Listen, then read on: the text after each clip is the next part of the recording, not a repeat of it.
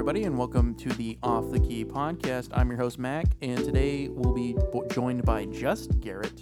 Yes. Um, James actually couldn't make it to our recording session today, so we're just going to do a little off the dome uh, general music discussion and just, you know, fly off the key, man. yeah. Real, real off the key. Now, Yeah. before it wasn't off the key, but now is definitely off the key. I mean, I think our I think our podcast has like a pretty loose discussion format now. Yeah. Now this is gonna be a loose, loose discussion format. Yeah, we're we're fresh off the uh, Channel Orange recording, which uh, Mhm. James was there for, but um, I kind of realized that I was sounding a little too rehearsed, and I'm sure when this gets released, you guys will feel that way. But I really, really, really, really cared about my thoughts on that album, and I wanted to make sure that they sounded that I sounded Concise. concise and but also, but yes, yeah, yeah, flowing.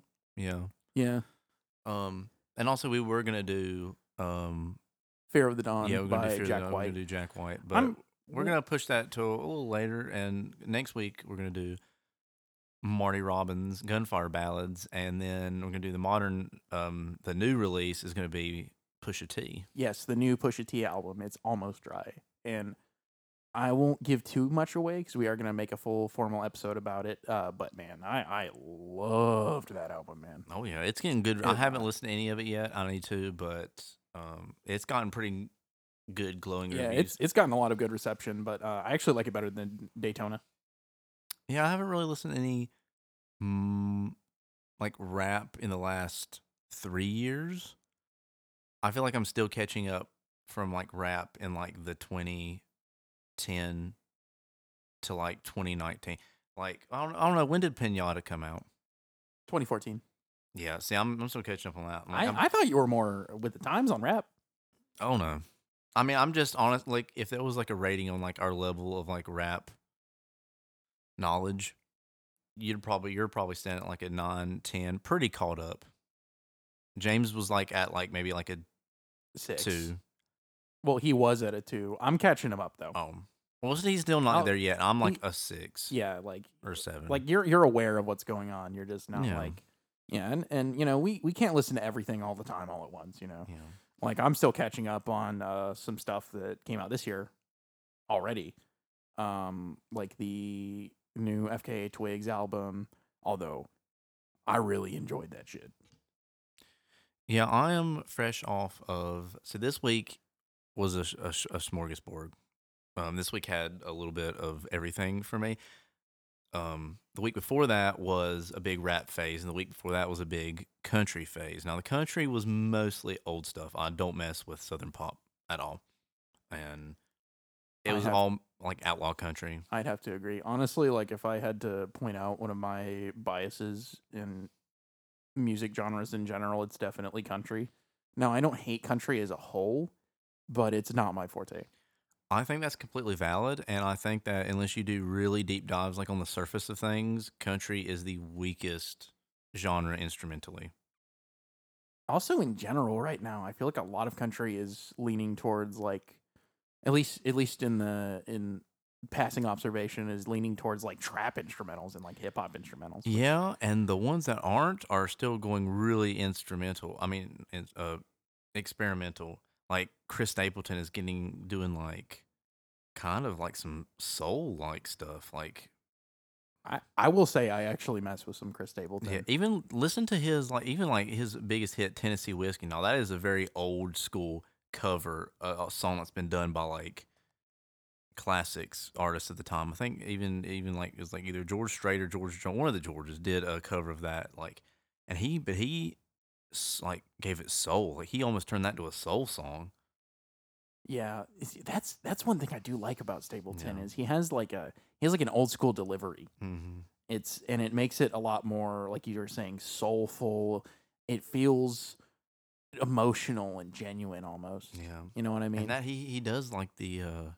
Oh, uh, it's like the Christina Aguilera, like the Mary J. Blige, the yeah, like the real like like that go- warbling, like, that like gospel, like yes, warbling, like yeah, oh yeah, yeah. yes, that like that vocalization, and that is crazy. there's, to my knowledge, no one in country is like is doing that on songs. Like no one has that like delivery in like all the stuff I've heard. It's always very straightforward. And even stuff like Sturgill Simpson, like all like the really good like and I'm not talking about like southern pop artists now, like Luke Bryan or like Florida Georgia Line. I'm talking about like actual like country artists that make country anywhere close to like how it was done up until like 2010. Um, they're getting really experimental. Like Stapleton, Sturgill Simpson, like all those guys, they are they're doing old country, but they're also taking it in places that it hasn't really gone before. It's a very weird time to be a country fan, like the the weirdest time. But like to me, like country needs that right Oh, now. it does. man. It Like, absolutely does because I- the state of it is terrible. The state of it is worse than any other genre of music. I think I think I mean I could be wrong. I, you know, I'm kind of an outsider on this, but it seems like since like the 2010s, like the early 2010s, Mhm. country has been in a really really lost state. It has, been. I mean, they know- they tried to. I mean, they. I know they wanted to like do it with like pop, but you gotta understand, like country uh, is is supposed to be its own pop music. Yeah. and like there's certain things that like there are certain times that it works. Like, say what you will about Old Town Road, but I thought that mixture of genres worked. Yeah, actually, um, I was gonna bring that up, but Lil Nas X, I mean, say what you will about the guy, but he is pushing the boundaries of country. Yeah, but the same, the like the laziness of just like using a trap beat and then just writing a pop song, and then they're almost they're not really making it any. They're they're saying that like they can put their like southern accent and their voices on a song that's like a pop trap song and considering it country. There's a one note. It's kind of like you remember when Lil Wayne like went on stage and was like Ghost playing that guitar and was playing like one note over and over again. That's like if someone said that song was a rock song just because it has that guitar in it and it was like a little one note guitar solo. Like one aspect of a genre does not the genre make. And I feel like that is why country music in the mainstream has completely lost its way. Because it's it's like I'll have a southern voice. This is country, isn't it? Like no, it's not. Let's take Jack White for example. Yeah. Jack White incorporates a lot of country and blues influence. Now, what I call Blunderbuss or even Lazaretto a country record, No. no, it still has country flavors, I guess, country Yeah. styles. Yeah. Let's take Florida Georgia Line for example. They're using, they're incorporating trap instrumentals and you know these, um, these really poppy hooks and like Yeah. Party lyrics. party lyrics and like fuckboy lyrics. And would you call that country? I would not. Yeah, I, I honestly think it's pop music. honestly, when you start being very, I think when you start being very general with your country lyrics and they're not telling the story of a person like Luke did this, Bob did this, or it's like I do this, when they're very general lyrics, I honestly think that it might not even be country in general. And if you look at almost any country song, tell me of a country song before the 2010s that is like very like general, that's not like doesn't either reference someone in the third person or the the singer talking about referencing themselves. I can't think of one off the top of my head. I really can't. No, I can't. it's that either. it's that style of storytelling that makes country music. They're telling stories. yeah, and, and if you get away with that, you're you're making pop music. And the little the little things that I've noticed about country, and the very little I've listened to is the most compelling ones.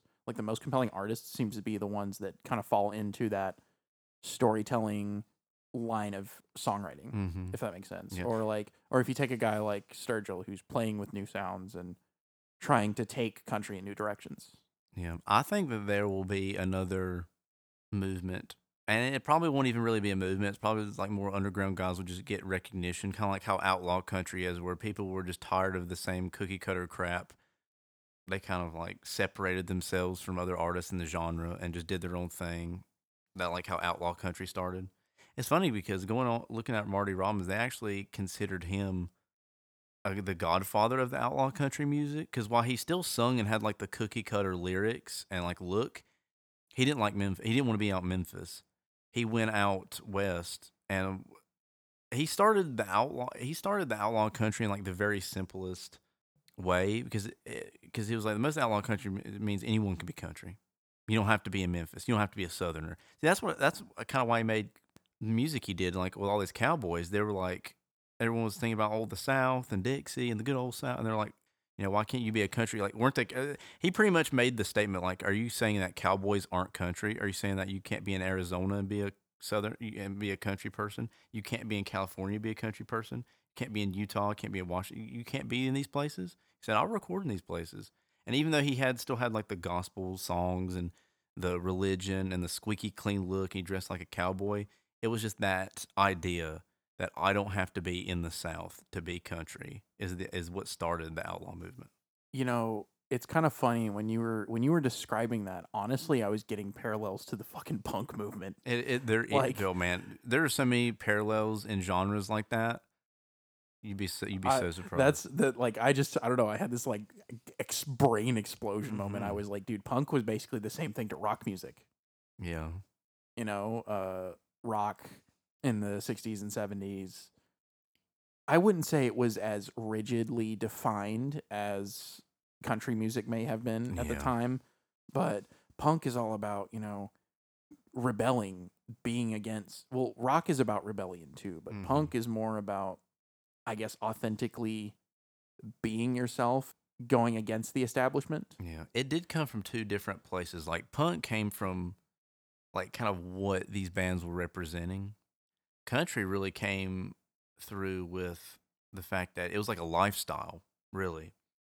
You had to be squeaky clean and all this stuff. Whereas punk was like, we don't like what we're representing. We want to be ourselves. We want to talk about what we want to talk about. Well, it's kind of the same, but country was just like, it was like you have to like live like this and dress like this, and only in Memphis. You can't record anywhere else. Yeah, yeah. It's it's kind of like a, it's like a like a weird social club that they had to be a part of. And it's just like, and that ain't right. We don't like that. oh, speaking of punk though, I heard uh, it was like a little like Glenn Don- Danzig clip about like why he started like the Misfit, Misfits and why he started kind of getting into that genre of like punk like early on. He said like, oh, I just didn't like. He gave, he gave the generic answer like, oh, I don't like the crap that's playing on the radio. Well, he actually got into it, and man, he gave some. I mean, I appreciate the people like that, but man, they gave some freaking hot takes. You know, I can understand like '90s punk bands saying like, oh yeah, we didn't like the crap on the radio. We didn't like you know hair metal in the 80s and stuff like that. That makes complete sense. I'm like, yeah, I'm on board with that. Man, he said like I didn't like um see, I I didn't like Zeppelin or the Who. I mean, he was naming bands that were good. He's like, I didn't like the crap the Who was putting on the radio. I'm like, bro, like, are you tripping? Like, yeah, I mean, I don't understand you're entitled to your own opinion, but man, disliking all those classics, man, I don't get it. Yeah, He was naming some big heavy hitters too. I mean, he, he was talking about like Madonna, like Motley Crue. He was talking some But- big, big hitters. but hearing it from him, I feel like he he genuinely believes that. yeah, I. Oh yeah, it definitely I, was. I don't think it was like a provocative or explosive statement meant to give him attention or anything like that. Because I think you could definitely interpret it that way. I think Glenn Danzig and you know guys like Henry Rollins and Yeah, Ian MacKaye, you know they they all still embodied that punk ethos. You know, yeah, just staying true to yourself and remembering where you came from, and just standing for what you as a person believes in. He also said he's like, yeah, these all of these bands were starting to like fall. off. He mentioned he really mentioned like the Who in particular. That said, like they're just putting all, up like a bunch of crap now, and they kind of fell off. And I'm just like, the Who got so much better. Uh, Well, I mean, after when Keith Moon died, of course they went off the hill because they're not the same band. But Yeah, for real. they got man compared to their like my generation 60s mod bebop stuff they got so much better over time like what is this take i mean like, like are you gonna sit there and tell me that um the album with who are you and magic bus and heck even the 80s album with eminence front you're gonna tell me that that's worse than the my generation like bowl cut stuff I'm- like I'm get not- out of here I'm not a fan of early Who. Yeah, I'm not lie. either. I will say that one of my favorite Who albums, and I know it's it's compilation albums and greatest hit albums are almost kind of cheating when you say it's their favorite albums because they're just collections. But the it's called it's got a stupid name. It's called Big, Beady and Bouncy or something like that. Yeah. What? but it's a compilation of all their hits. It's called like Big, Meaty, Beady, and Bouncy or something like that. And it's it's like them like you know like a brick like they're one of their old houses and they're all like posing like in the window. It is a compilation of all their like good cuts from like their first two like early like Beatles esque like standard like bowl cut era before they were like real hard rockers. And it takes all their good stuff and eliminates all of the fluff. And I highly, if you just kind of want to check out the early Who, but you don't really want to like slog through some of like the the crap tracks, give that a listen because that is just like I mean it's like I gotta pull it up, but He- yeah, he's gonna in- pull it up for you guys. But Listen to the dedication of this man. He really wants you to listen to it. Go listen to it, guys. uh, just listen to Big and Beatty and Bouncing. But yeah, they have other good stuff, but it's just like, so much alliteration. and I like compilations like that where Yeah. either they give you something new along with all the. Com- Another one that I'll say is, and it's probably my favorite album is "Hatful of Hollow" by the Smiths. That album is a technically a compilation album, but a lot of their singles are re-recorded at live versions called the John Peel sessions, and a lot of times they've added like different stuff. Like there's some harmonica in there, and there's some other stuff. Those songs sound so much better than how they're recorded on the original album. Especially um, this charming man. That version of this charming man, Morrissey kills, kills that song. And then the harmonica on um, can't remember the track, but there he's there's had some some harmonica and some like acoustic guitar parts on some of the tracks, and it blows them out. Of the, it makes them so good. I'm just like, man, this is like almost this almost might- this almost feels like an essential track, essential album. Yeah, I might actually check that out. What is it called again? It's called Hat, Hatful of Hollow. Hatful of Hollow. All right, I'm gonna. I'm actually gonna save that real quick because, like, I mean, I I fuck with Smiths. I do not fuck with Morrissey as oh a person. no, oh no, he's a turd. Uh, he's a turd bag and kind of a fucking racist. So there's that. But I do enjoy his stuff. He like, Yeah. with the Smiths. I, Yeah. I I won't deny that. And this compilation, going back to the Who, this compilation was actually pretty early. They released that in '71, right when they first started releasing their like Who Sell Out, right around that era where they were starting to do their hard rock tracks. It's called Beady Beady Big and Bouncy, which I absolutely hate the name of, but man, it goes. I can't explain. Kids are all right. Happy Jack. I can see for miles. Picture of Lily, my generation, The Seeker. Um, anyway, anyhow, anywhere. Pinball Wizard, A Legal Matter, Boris the Spider, Magic Bus, and Substitute, and I'm a boy. I mean, it's like Damn, I all of the say, good cuts. Damn, those are all like, all of the good cuts. You don't. So if you want to get into the Who and you're not sure if you want to wade, you've heard. You know, you're not sure about Tommy. You're not sure about their first album. Listen to that. That'll get you all their good cuts like right right away. I was gonna say like there's some f- that that's like all of their bangers from Yeah. early days. Uh, oh yeah. Now, on the subject of compilation albums, I actually have a recommendation as well. So, I don't have you ever listened to Black Flag? I have not. So, I've Black heard. I've heard you got to kind of be eased into it though. Yeah, so Black Flag is whew, um there are several eras of that band. I mean, their their personnel All with Rollins or No. No. Uh they had f- they actually had 3 or 4 singers before wow. Rollins. I'm not joking. Oh, what do you also before we get into that? What do you think about Misfit Misfits Sans Glenn with their like horror punk stuff? 'Cause I personally don't care for it. I think it sounds I- very clean and it's just really squeaky, and I don't like it. Honestly, don't recommend it. Yeah, It's not Yeah. that great. Like I actually do enjoy a lot of Misfits earlier stuff. Oh yeah, because the man, the lyrics are just crazy. Yeah, and you it's know like they started horror uh, punk. the the the delivery like that oh, you oh, know Oh, what I'm talking yeah. about like I don't know. He I- just sounds so angry. I mean, he, just- is. He is a very angry he sounds little man. angry, but, how do I describe it? Like He's like the angry guy that's like getting drunk and like yelling at birds because he's just so wasted. he sounds he's- he sounds angry and like slurred, oh yeah, yeah. and and it it's kind of fun. Like honestly, Yeah, wondering, like, is this intentional? Is this not? Like, you don't I can't tell. yeah, you can't. You really Uh, can't. But yeah, no, there there's some good Misfits stuff. Like uh, let me God, I, it's been So how while. many albums were was Rollins a part of? So Rollins was actually only in the band for three years. Wow.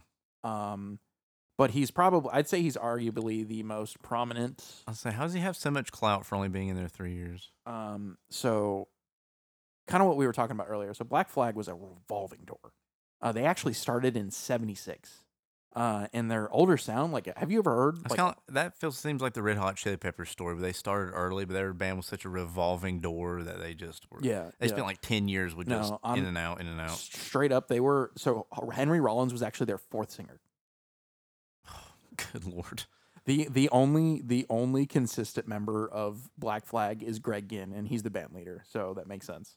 Was he the guitarist? Yeah, he's the guitarist. By the way, Greg Ginn is a criminally slept on guitarist. Like my my my favorite part of a lot of Black Flag's like like just songs in general is Greg Ginn. I feel that way with a lot of like punk bass players, like Dead Kenny's bass player. Dude, Um, yes. The I can't I know his name, but I can't remember off the top of my head. Um, the Clash bass player. These are criminally slept on bass players. I mean, some great bass lines, some great like, bass tones. like I don't know what it is about like punk musicians. Like a lot of like the the actual like players, they get overlooked. It's always the singers that everybody focuses on. I think this week I might have to have like another punk breakthrough because Dude, I can I can give you some like hardcore punk Mm, recommendations. I think I think it's gonna have to be like a Black Flag, Bad Brains. oh, Bad Brains. You know what? Another band I don't. They're not really like punk, but like I've been tell, been told to like listen to that one album with Epic like all the time. Is Faith No More. Yeah, yeah. People are telling me to listen to that Faith No More album all the time, and I that's the song that like this past week I've gotten stuck in my head a lot. That little. "Oh, What is it? I just do that all the time. I just say that just like in no context. I'm just like, what is it? It's it's pretty memorable, but yeah, dude. Um, I keep we keep going off, but anyway, so, um, Black Flag actually released a comp two compilation albums. Uh, Everything Went Black and the first four years. yeah.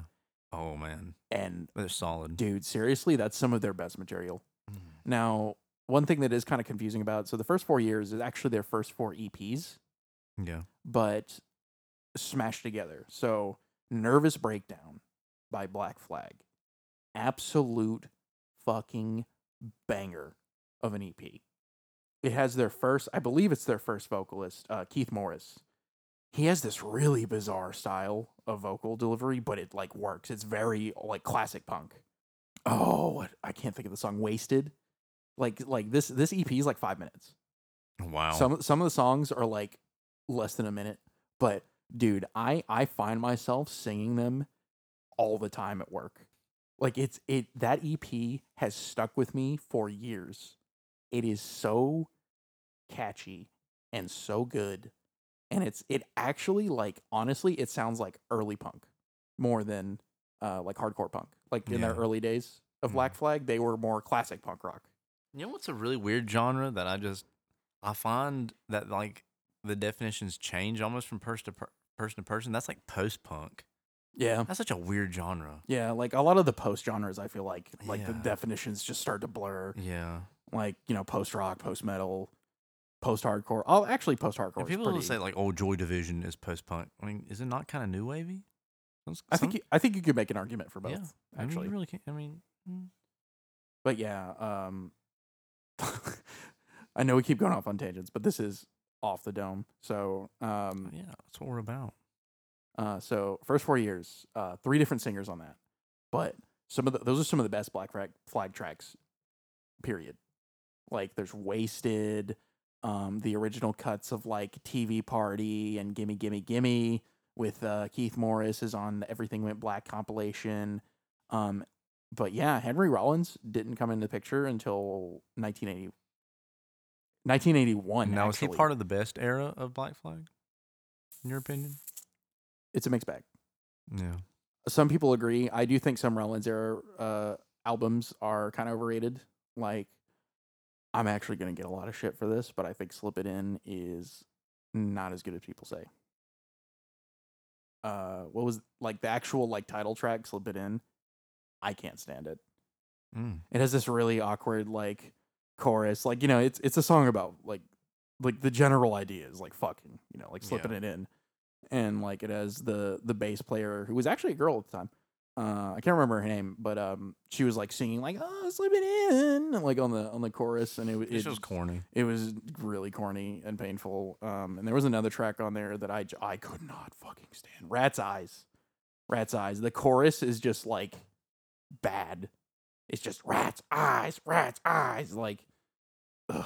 Man, hardcore punk is such a mixed bag to me. I really just when it, see, the thing about hardcore punk is when it hits, it fucking hits, dude. I will tell you though, I need some hardcore punk with like some female vocals. Did I tell you I looked up a sp- like it was like a year or two ago? I looked up a list where I was like, let's get some like hardcore, just really just punk in general with um some female vocalists. I took because because I was listening to Sonic Youth and like all like the Kim stuff, and I was just like, you know what?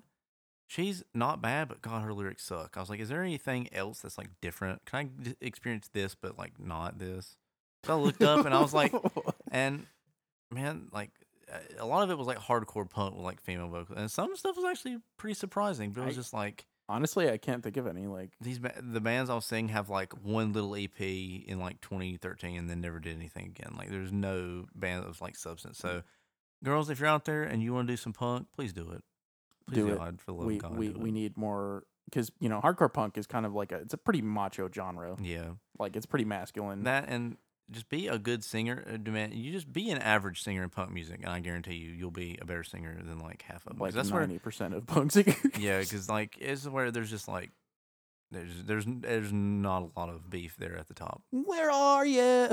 I know I'm so sorry, but yeah, man, uh, who is the the best punk singer Oof, or like a top three? Like Uh, this might be a weird one, but uh, fucking Iggy Pop, dude. Yeah, I I actually really like Iggy Pop as a vocalist. um, Like the Stooges, like the shit he did with the Stooges, man. Raw Power, the self-titled. penetration, Oh. penetration. No, dude, Raw Raw Power hits. Um, that that fucking album. um, Jello, I think he's up there. yeah, Yeah, yeah, definitely.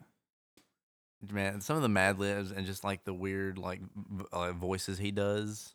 Hold on. One of the albums I want to do, actually, on the full show is um, plastic surgery mistakes or whatever. plastic dude, plastic surgery disasters is Yeah. fire. Mhm. I I love that album. Gonna start a forest fire. oh man, that is Dude, it's album is uh, funny, but also got it has a lot of uh, like important stuff to say. it's uh, actually Trust your mechanic. yeah.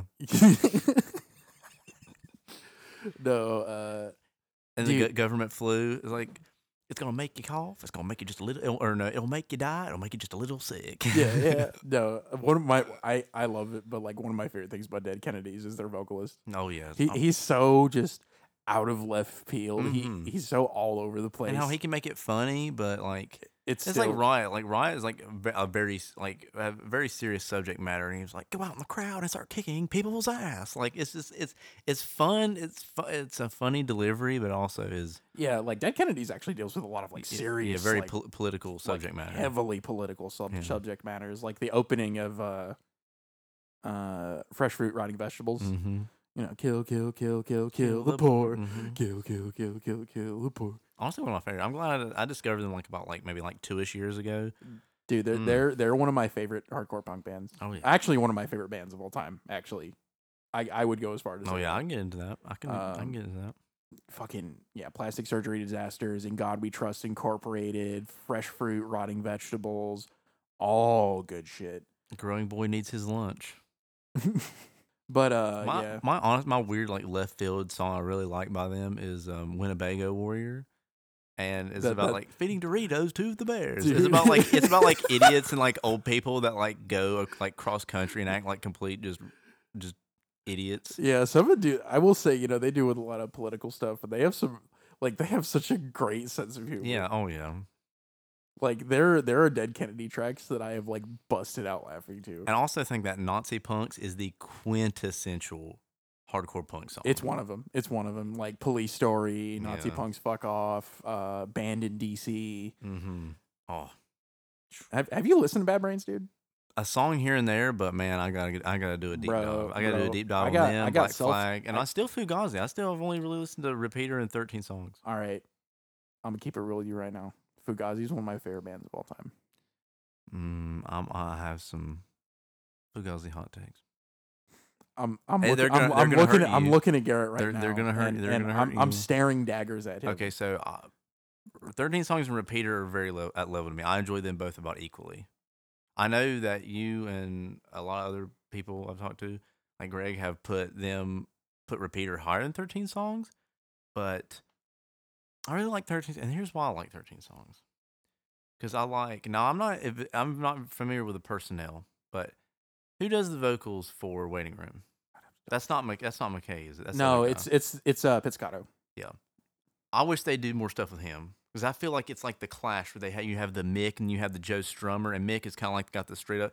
Mick is the Ian MacKaye where he's got the straight up vocals. Yeah, And then the other guy is like Joe Strummer. He's like, uh, he's got just an awful voice, but it just fits. I feel like they w- thirteen songs used him more, where I feel like Repeater didn't, yeah. and that's what I, I like. can- that's I what I liked about thirteen songs a little more. It felt a little bit more like a little, a little bit more raw. I actually did feel Repeater gave it was definitely more Ian MacKaye's album. I feel like but Repeater's a little top heavy too. The opening, opening of the album just bangs, and then it kind of tapers off a little bit. Man, Well- the opening of the album is great.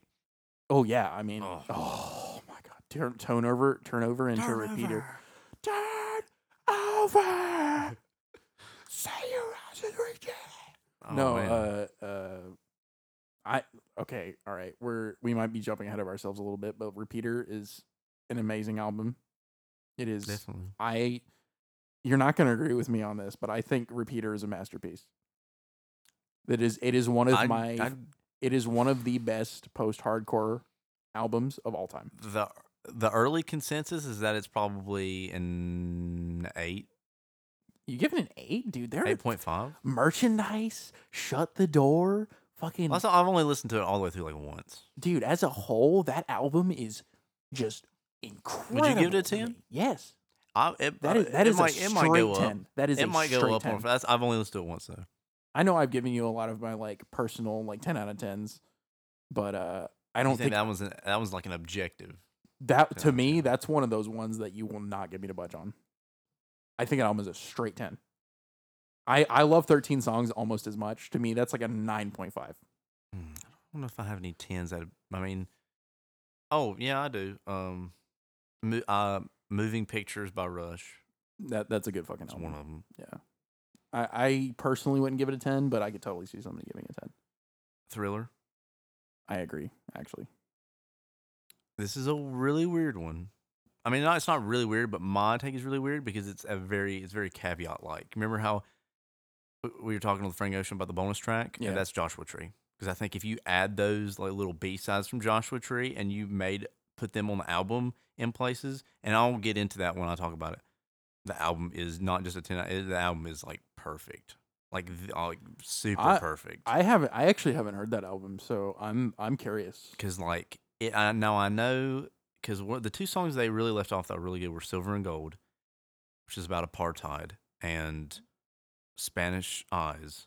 And "Spanish Eyes" is pretty good. It's uh, the song that it's replacing is just not is very forgettable, very like low tempo, not really a whole lot going on. So that gives it a nice little upbeat. But "Silver," I know "Silver and Gold" they put.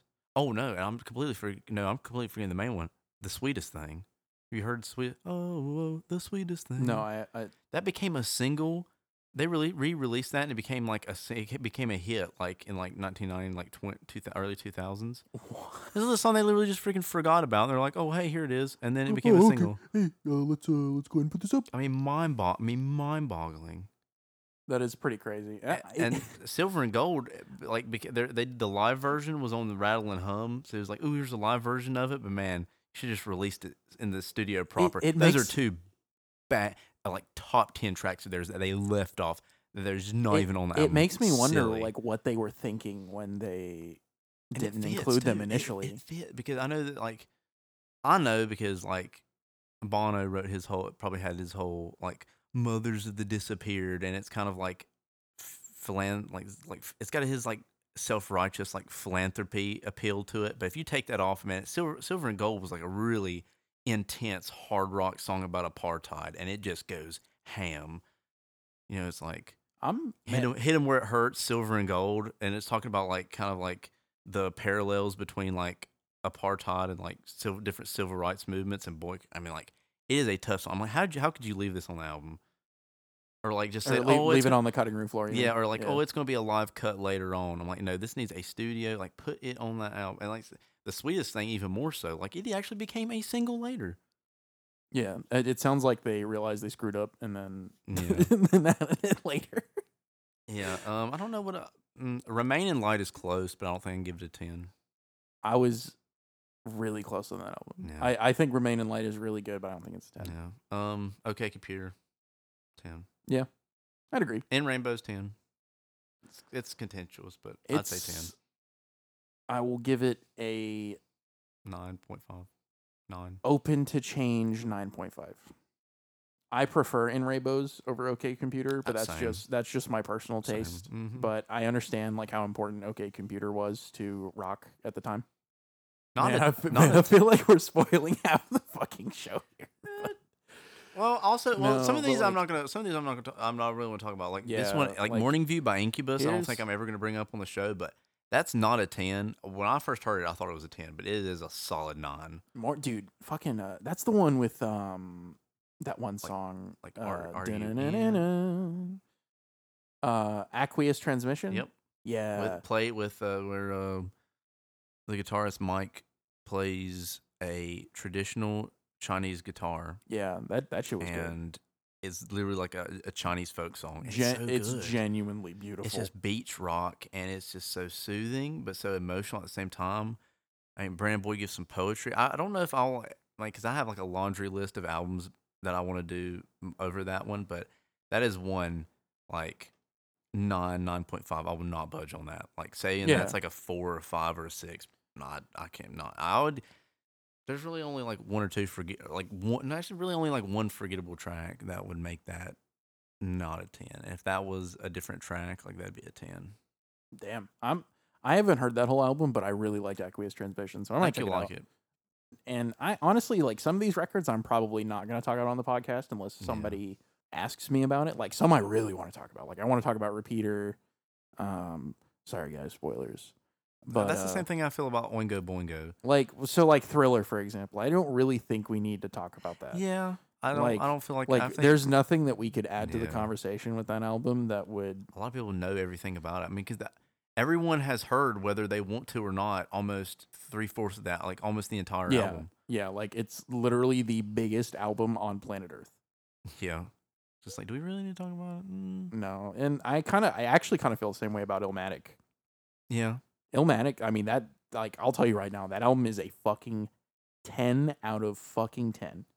I think it is one of the greatest rap albums ever made. and to, uh, to me, well, that also leads me to like my whole like rap, like all the like the old school rap I listened to last week. Last week, so not being very familiar, as familiar with the genre, there are really only three albums that stick out to me as a ten out of ten.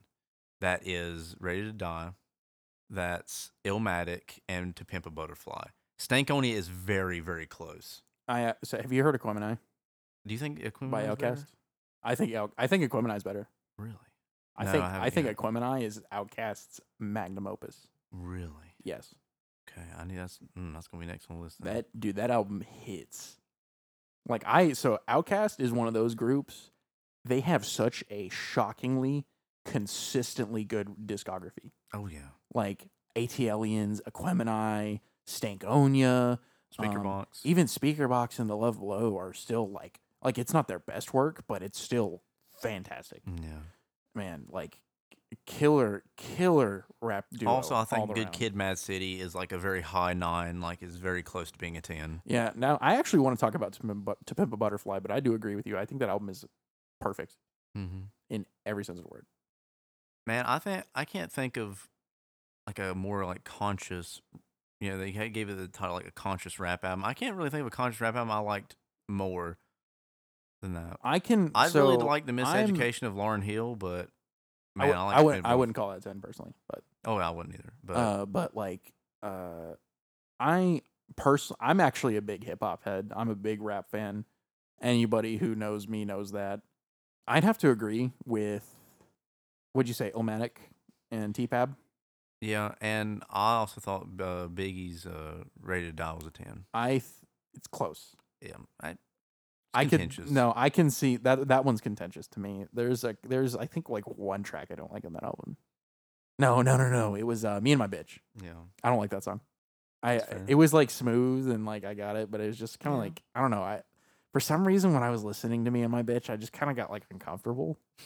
That's fair. Like I don't know why. You know what? I'm I'm a real talk. I thought when I listened to Miseducation of Lauryn Hill, I thought there would be a lot of very some subject matter that I wouldn't understand, and I thought it would be a whole lot of stuff that I just wouldn't feel. I'm like, I don't understand that. I'm not a you know I'm not a black person living in America. I'm not a black woman.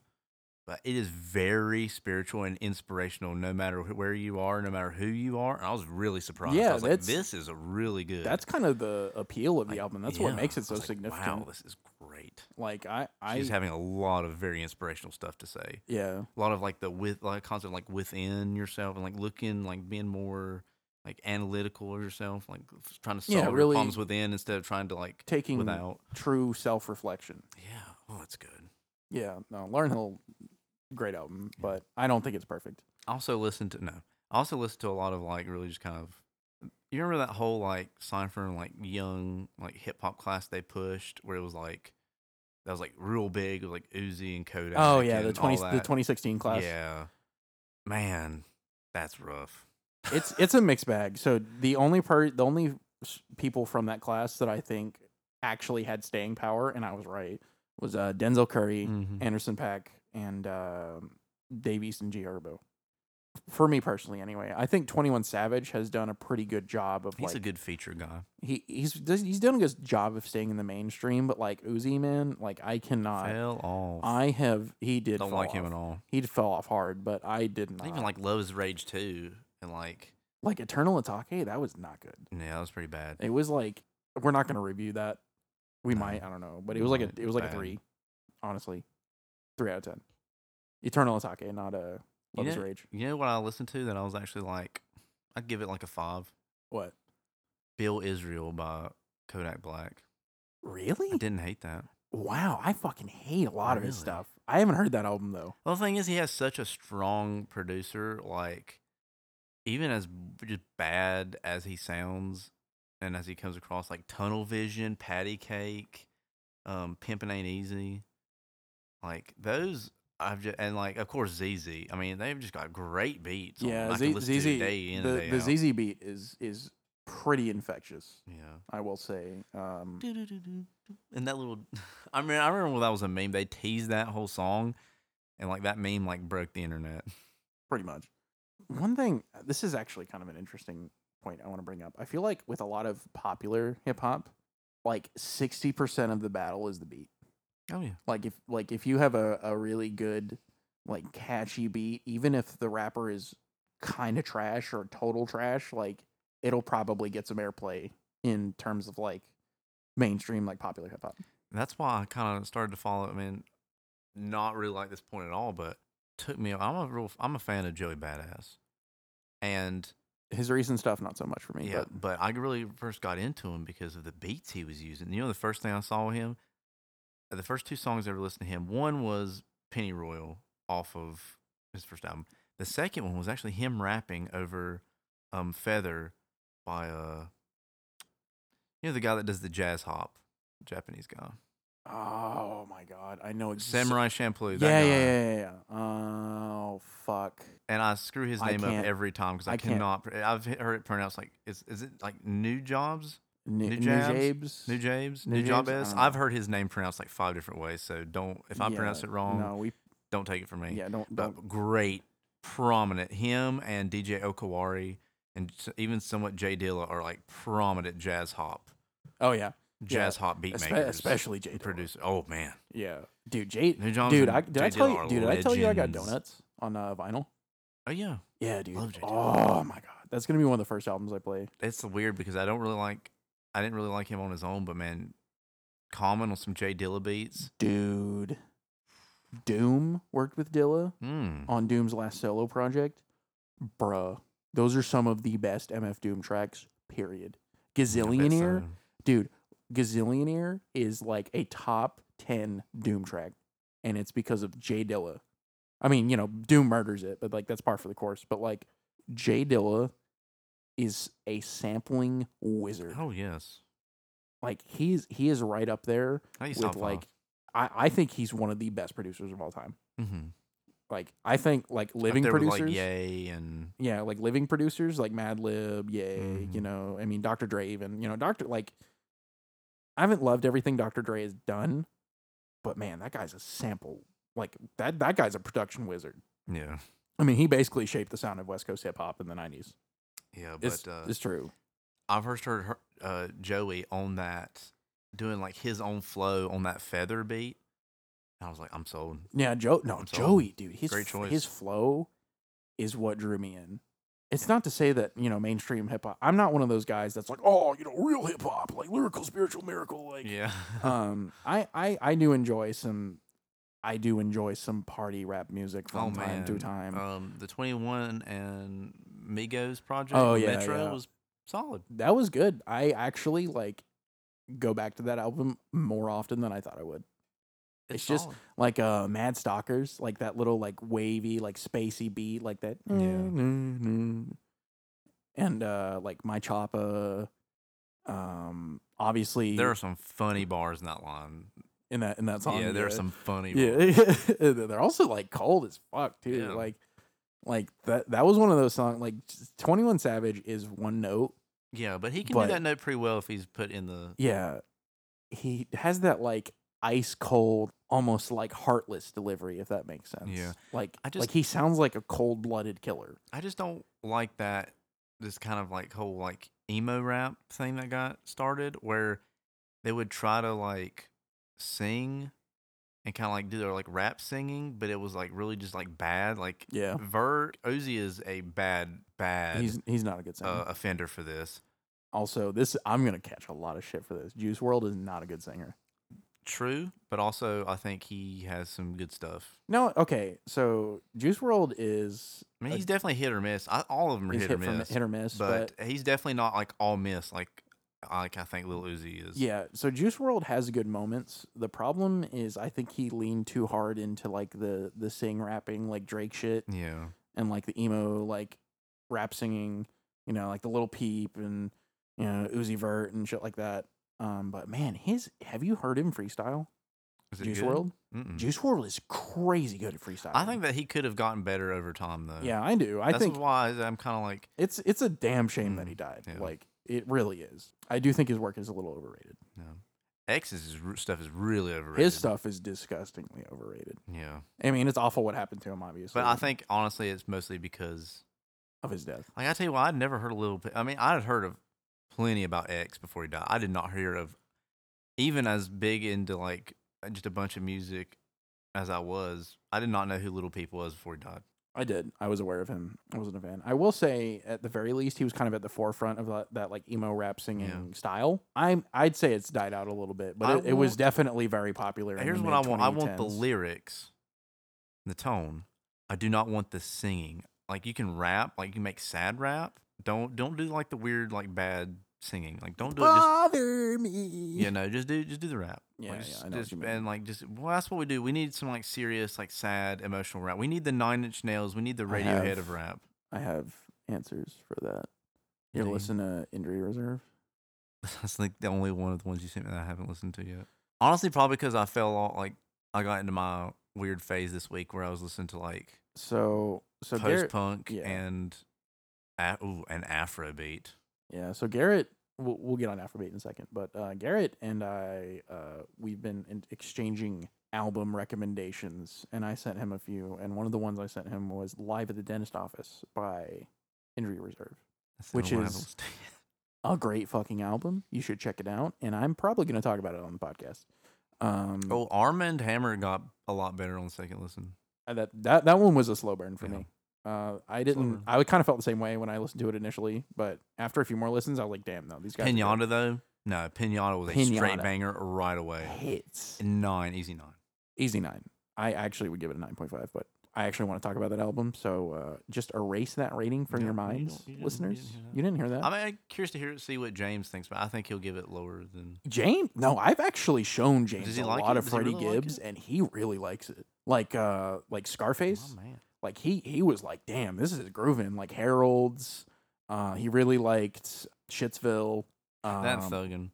dude, yeah, thugging. And of he course, said, I love I love when the guys like him and ASAP getting getting get a nice track where the group track where everyone jumps on. "Oh, dude, the pinata, the Pinata or like the posse one, cut? or, or one train. Oh man, dude, the posse cut on Pinata, literally titled Pinata. That that's some classic posse cut. also got me interested in Mac Miller. That's kind of like how Yeah. One Train got me into like ASAP and all that. Yeah, for real. Oh, Pinata, dude. I, I love that album. But anyway, uh, what was I saying? Injury Reserve. They deal with a lot of darker subject matters, but it's still got that, like, it's very modern. It's a very modern take on rap music, like the, with the production and stuff. But, like, there's this one song, and it's called Friday Night. Uh, let me double check that. It, it delves into some pretty dark subject matters. And espe- oh, especially their new album. By the time I get to Phoenix, like, I actually almost cried at the end of that album and I will talk about that a little bit. So, um, injury reserves, uh, other member Groggs actually passed away uh, during the pandemic. I can't remember exactly Hmm. when, but it was a couple Of- years of ago. COVID or of something else. I think it was a heart attack, Hmm. but he died very young. He was like 35. Gosh. I might be wrong, but it was his mid 30s, and he had a wife and kid too. And it was just like fuck. But um, by by the time I got to Phoenix, a very dark album, Hmm. And uh, the final track, uh, well, one of the final tracks, the penultimate track, "Knees," is harrowing. It is terrifying. It's like so. It's basically like the the the chorus is like, "My knees hurt when I grow, but I'm not getting taller. I'm just getting older." And uh, I mean, I might be a little wrong on that. The final, I think it was one of the final recordings for Groggs Wow. was on that song, and it's it's him talking about like you know how he's been rapping about the same stuff for five, ten years, and he feels like he's never going to change or get out of his alcoholism. I'm tired, boss. Yeah, and it, I mean, it was like it punched me in the gut. Like I was at work, and honestly, if I was at home listening to that, I probably would have cried Mm-hmm. the first time I heard that. You you hear that, and you're like, and you find out what happened to him, and you're just like, fuck, man. He he didn't break out of his alcoholism. He didn't evolve and become a better dad like he wanted to, and stuff like that. And it's just fuck, man. It it I don't know why this it made me think of this quote, but good. man, there's a Star Trek quote that's a um, Picard to Data. He says because Data was wondering why he was trying to learn this like space chess and he couldn't, and Picard just says, "Sometimes you can do everything perfect and still lose." He said, "That's not that's not on you. That's not you being a loser." He said, "That's just life. Just sometimes we just lose." Yeah, it's unfortunate. I mean, rap like deaths in the music industry, and I mean, obviously death in general. But I haven't connected. Which one hit you like the hardest? Doom. Doom. Doom punched like when I found out he died, I actually cried. That art that him as a like him as an artist has had such a strong impact on me as a person and my taste in music and my passion for music. And I I love his work. I adore him as a rapper. And when I found out he passed away, I was devastated. Like I I've never really dealt with like the only other one that really hit me was like David Bowie. Oh yeah, Bowie and and Chester Bennington for me. Ch- Chester just because I grew up with him and just knowing his story and knowing the story of his like in his songs, Yeah. I'm just like. But half of like Linkin like leave out all the rest. I cannot listen to that song anymore. That is a eulogy. Yeah. Yeah, that that, That is shit is That hits me haunting hard. now. Yeah. Like I'm getting I'm getting like my hair standing up Yeah. thinking about it. Oof. Uh, Chris Cornell too was pretty rough. Yeah. I mean I Just didn't because I was actually gonna go see Soundgarden Nine Inch Nails before, or I tried to want to go see them like the year after, before he died. yeah. just I, like, it dang, I didn't it can't didn't sing. hit me as hard, but I understand why. Yeah. Like but yeah, man, Doom that man was irreplaceable in hmm the hip hop landscape. There is nobody like him and there will no there will never be anybody like him again. He was so influential and so important to hip hop. It's a crime that he wasn't as appreciated while he was alive. I mean, he was. He had a big cult following and a lot of rappers respect him. I mean, you'd be surprised the amount of people that Doom has influenced. Like Tyler the Creator, Earl Sweatshirt, even Drake. Drake has mentioned Doom as one of his favorite rappers of all time. Is that not crazy? I mean, like, and like Q-Tip, Mos Def, Ghostface Killah, Freddie Gibbs, like so many people respected and adored MF Doom, and he truly loved and appreciated his mm. craft. He was a true original. It kind of feels like in when the years pass, he'll be looked at like kind of how King Crimson is. It's kind of like a name you gotta kind of dive for. Yeah. Now, since his passing, his music has gained a lot more recognition. Oh, But, you know that happens with Yeah. a lot of artists, and I'm and I'm genuinely glad that like more people are being exposed to his music and listening to it because it is phenomenal. Now, is Doom always incredible? No, um, I don't think he's ever released a bad project, but I'd say at least eighty percent of his discography is high quality, like top level rap music, Yeah. like Um Food, Madvillainy, I've heard Operation Doomsday. I've heard Um Food and Madvillainy, but I want to listen to the, his Danger Mouse collab. that one's good. The on- I, honestly like the only big problem I have with that album is it hamfists the Adult Swim references too hard. Mm. It's like every song. My honestly, my biggest that that's my biggest criticism of Thundercat, Jack Stauber, and Ski Mask is their like overt cartoon and Adult Swim references. I mean, I I know like Stalbert and Well, st- well Stalbert. Thun- Thundercat used to actually like do music for Adult Swim, but come on now. yeah, I know what you mean. I mean, Adult Swim was, had They- very hit and miss. They show it pretty hard. I mean, even Doom, like Doom did stuff for Adult Swim. Yeah, Like, do you remember the Doom Christmas special? I remember seeing that shit as a child and not knowing what was going on.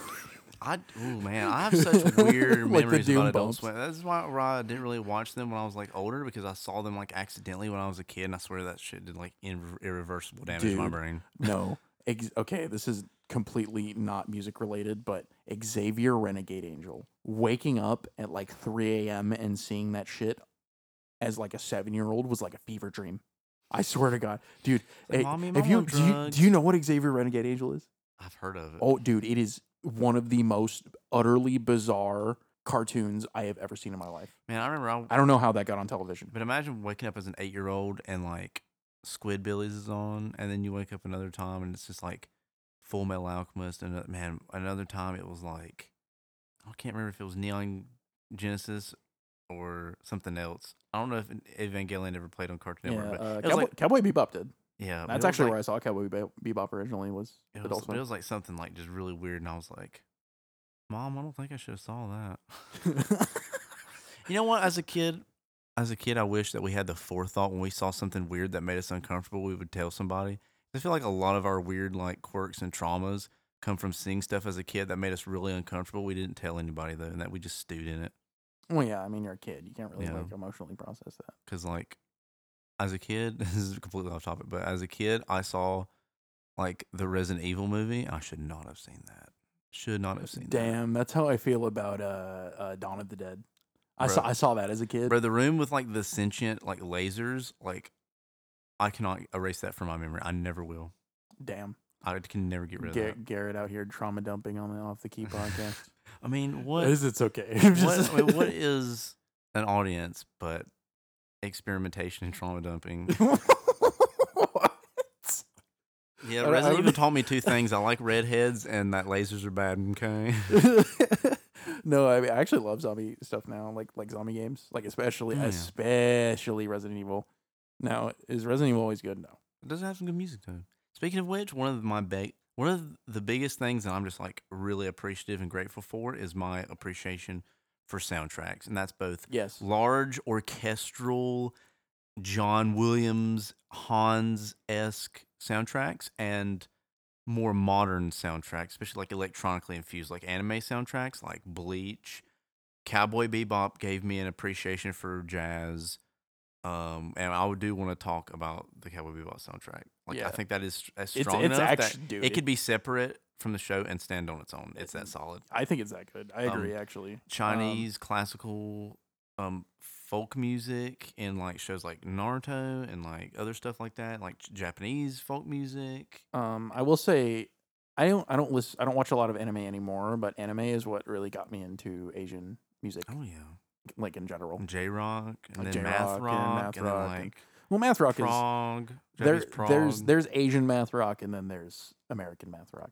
They're they're Yeah. very different, but um, like Japanese rap and like J-pop and J-rock and some of my favorite hardcore from and two bands in particular that I really like in the punk, and that is I already I already know what you're gonna say. yeah, you know one. Um, I'm trying to think of the other one. Uh, well, Dude. one is o- Otoboke Beaver. I was gonna say that that's what that's what I was trying to think of earlier when we were talking about that female band, punk. these like four young Bruh. ja- Japanese women have the stupidest amount of energy in a band I have ever seen. Even the music video just makes me want to throw up on how just energetic it is. It's one of those that if you're ever in get a chance to see them, you might want to see them while you I- can because no. they're going to absolutely burn themselves out. They are crazy. No, dude, Otoboke Beaver is probably one of my favorite hardcore punk bands, like period, right oh, now. Oh yeah. Like modern park, hardcore punk bands. That's who I was trying to think of earlier when we were talking about female hardcore punk vocalists, and I was like, "Fuck, who is?" Oh, and another good one. They're not quite as hardcore, but Stance Punks. I really enjoyed their like early 2000 stuff. I haven't listened to them, but I'll check them out. Uh, but yeah, that and like Soul Glo, I think are both like probably probably two of the biggest bands in hardcore punk right now.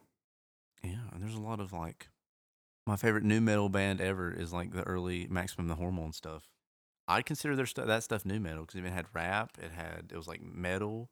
It had some riffs. I, I actually do enjoy some nu metal, but uh, not much. They're doing nu metal in like the 2010s. Early, early Linkin Park for sure. I actually think Hybrid Theory and Meteora are great albums. What would you give Meteora? Nine. I would actually give that album a nine. Yeah. I think it's that good. I went back and listened to it to see if it was like nostalgia, and I was like, oh wait, never mind. This is actually great.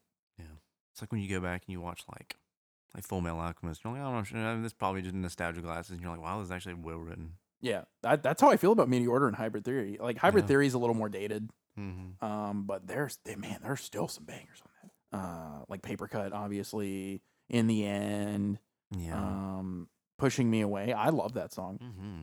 Why I have to walk away. Yeah. Um, Points of authority. points of authority, dude. That opening, like, uh, little rap verse from Mike Shinoda, like Mhm. forfeit the game before somebody else takes you out. Of Yeah, man. And remember when Mike Shinoda was like on the top? Uh, he was like pretty good at like the Mike- back. Mike like the is Fort an- Minor, and I think he's underrated. As Mike is an above average rapper, but I don't think he's like top of the game or anything like No. that. No, I mean not back when he was in top. I mean like he was like popular, like back when he did the Fort Minor, and then he Yeah. got into Linkin Park. Man, he was huge. Yeah, man, he really was. Now, I that's another thing I want to bring up is their producer was nuts. Like I don't remember who did like the the Cure for the Itch beat or like Oh, session. Mr. Hahn. Is that- is Joe that- Hahn? Yeah, Joe Hahn, that guy, man, he could make some fucking beats. Slaps. Cure for the I- Itch was great. I really wish he had done some. that and the high voltage, that that piano, and like the the man, that's one of my favorite tracks. of Just Mike Shinoda just rapping because that beat behind that is just great, and it's got like the marching feet in the background. it's got like piano dude. like hook. Oof. yeah, no, I think Mr. Hahn is part of what elevated Mhm. Linkin Park. Oh yeah. But I man, I wish he would have done some hip hop production. hmm I'm there. Like, there's some. I bet you could make some good fucking rap. Joe rap Hahn, if you're listening to this right now, please pursue a rap career as a producer. Thank you. Yes, we would appreciate it. Thank you very much. Have a nice day. and yeah, and we're it's it's it's been almost an hour, so I think we should probably start wrapping up here. Wait, did you say start rapping? I can do that. Hit me with a a, a, a sixteen right now. I'm just kidding. Is that how many bars they get for freestyle 16? Usually sixteen or thirty-two. Hmm. I need to know this when I go on 106 & Park. what are you gonna do? Rap over fucking New York State of Mind beat or something? man. You know what? Is the corniest thing I don't think I'll ever say, but I'll end with this: that every, when I got like my when I was listening to just nothing but hip hop like all week the other week, I would like hear beats and then I would just like make raps like unconsciously in my head. I'm just like, you stop that, like you stop that. Like, Don't don't become don't become a SoundCloud rapper. I'm like you're you're you're I'm like just look at yourself in the mirror. Like you're that's not who you are. I can see it too. I can see you just like in the mirror, like you know, hair all muffled and your glasses are off, and you just got Yeah. bags under your eyes, and you're like, you're not a rapper. You're not a rapper. You're just sleepy. I'm not a rapper.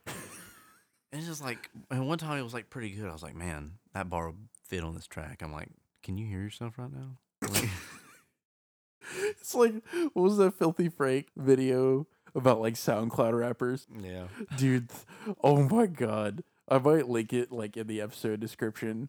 But dude, that that shit perfectly encapsulates like uh up and coming like I guess SoundCloud rappers. Oh yeah. Like I actually knew a couple guys like that in uh, college. This one guy, I, I won't dox him or anything, but um, he had a couple of mixtapes, and I asked him if I could listen to him, and he was like, "Yeah, yeah, sure, bro, check him out, check him out. You know, it's good shit." And uh, dude, it was Bruh. it was not good.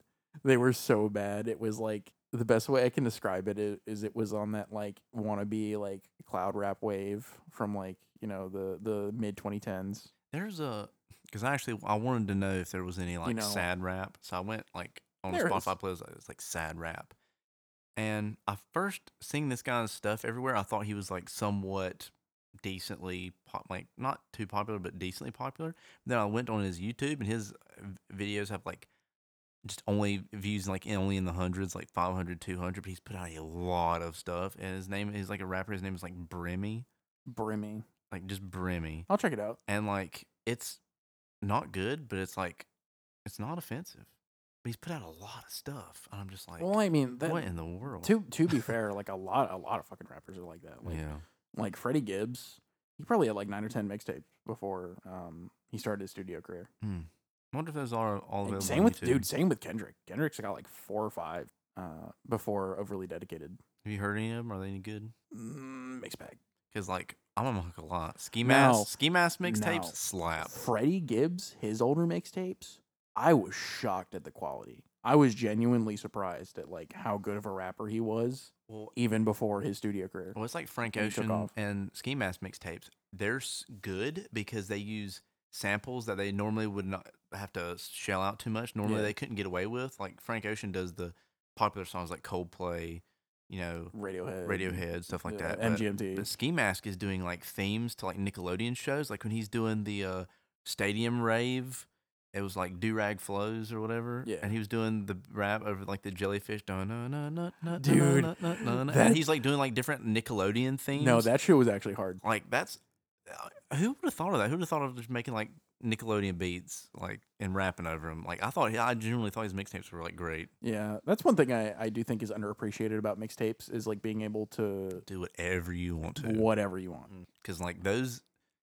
some people don't realize they're like oh we just sample this and sample like man some of the ones that gosh like there ain't no even telling especially with how like the band is there's no telling how much that sample of 21st century schizoid man cost kanye Million- especially without Mm. especially without how tight freaking robert fripp's butthole is about his about that band man there is no telling It- how much kanye showed out for pro- that sample pro- at least six figures or more, probably more. My it might have been seven figures. Do you know? Also, I heard of this on the radio when I was going into work Thursday. Do you know how much it costs to put even just ten seconds of Back in Black in a song? How much One million. are you? What? What? Most metallic. Most, one most one million dollars. Yes, Enter Sandman, just for ten seconds. Any like Enter Sandman or any like popular top Metallica hits are fifty thousand, starting at fifty thousand or more, depending on the popularity of the song. I'm, I, you know, I messed if you pick like Master of Puppets or something, it might just be fifty thousand. If you pick Enter Sandman, it could easily be more. God Almighty. Well, like some like that's like uh Kendrick. I remember at one point he said he charged like a quarter million for a feature or some shit like that, Oof. And you wonder why. He gonna bankrupt Baby Came out here. And you want it's almost like indie artists benefit from putting out mixtapes, Yeah, for real. like because sampling sampling is such a dangerous game. It really is. like the you can easily get. Oh, you can easily get. I mean, look at Radiohead. They've sued people that not even close.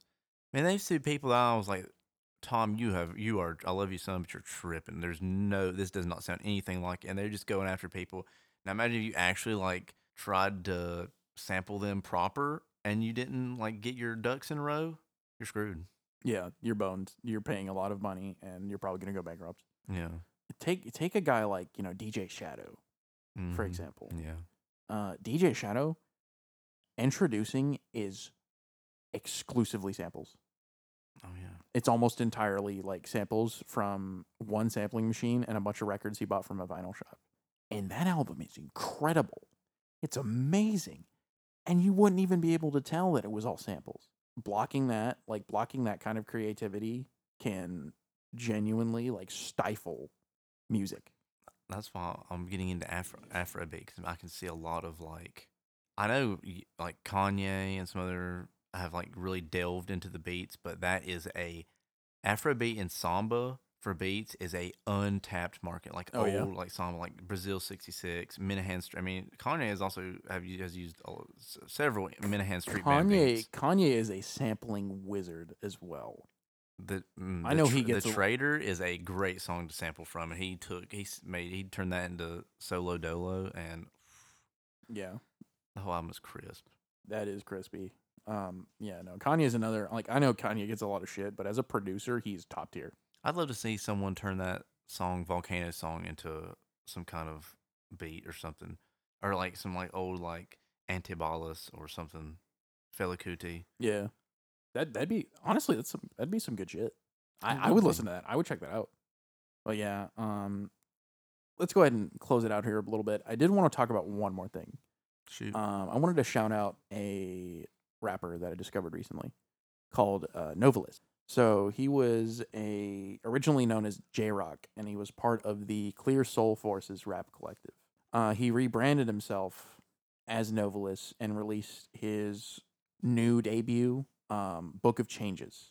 Fantastic album. Now it's a little too sonically similar. At some points, it does get samey, but he is a fantastic rapper and I really, really like the choice of beats and production that he uses. Like he uses a lot of lo-fi beats, a lot of lo-fi samples. Um, What's the album called again? uh, Book of Changes by Noveliss. N O V E L I S S. I highly recommend it. Is it perfect? No, it's very it's very good though. Very it's high quality for someone who is as overlooked as this. Like I mean, he's got maybe like 8,000 like monthly listeners on Spotify or something. Like it's it's not that much. His uh, number two song on Spotify is called uh, ha- uh, Hashirama from uh, an album called Mike Swords, Yeah. which is a, probably a reference to Liquid his, Swords by uh, GZA. But you know that he likes Wu Tang and he's an anime nerd. So that's all you need to know. That's all you need to know. Check him out. No, he's he's a big nerd. Uh, but and that does kind of bleed in his music, music a little too much. But I really think he's worth checking out. Great rapper. I'm gonna keep paying attention to him, and I think you should too. But on that note, uh, Garrett, do you have any other thoughts or things you want to say? Nope. All right. Well, this was off the dome with Mac and Garrett, Brought to you by Off the Key Podcast. brought to you by Off the Key Podcast, and we're out of here. Peace.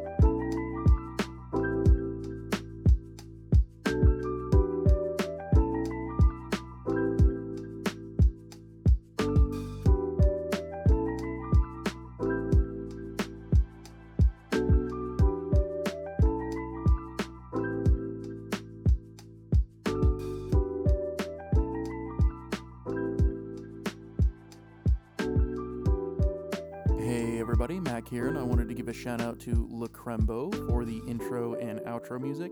I'm going to put his channel link in the YouTube version of this video, but for those on streaming services, it is spelled L U K R E M B O.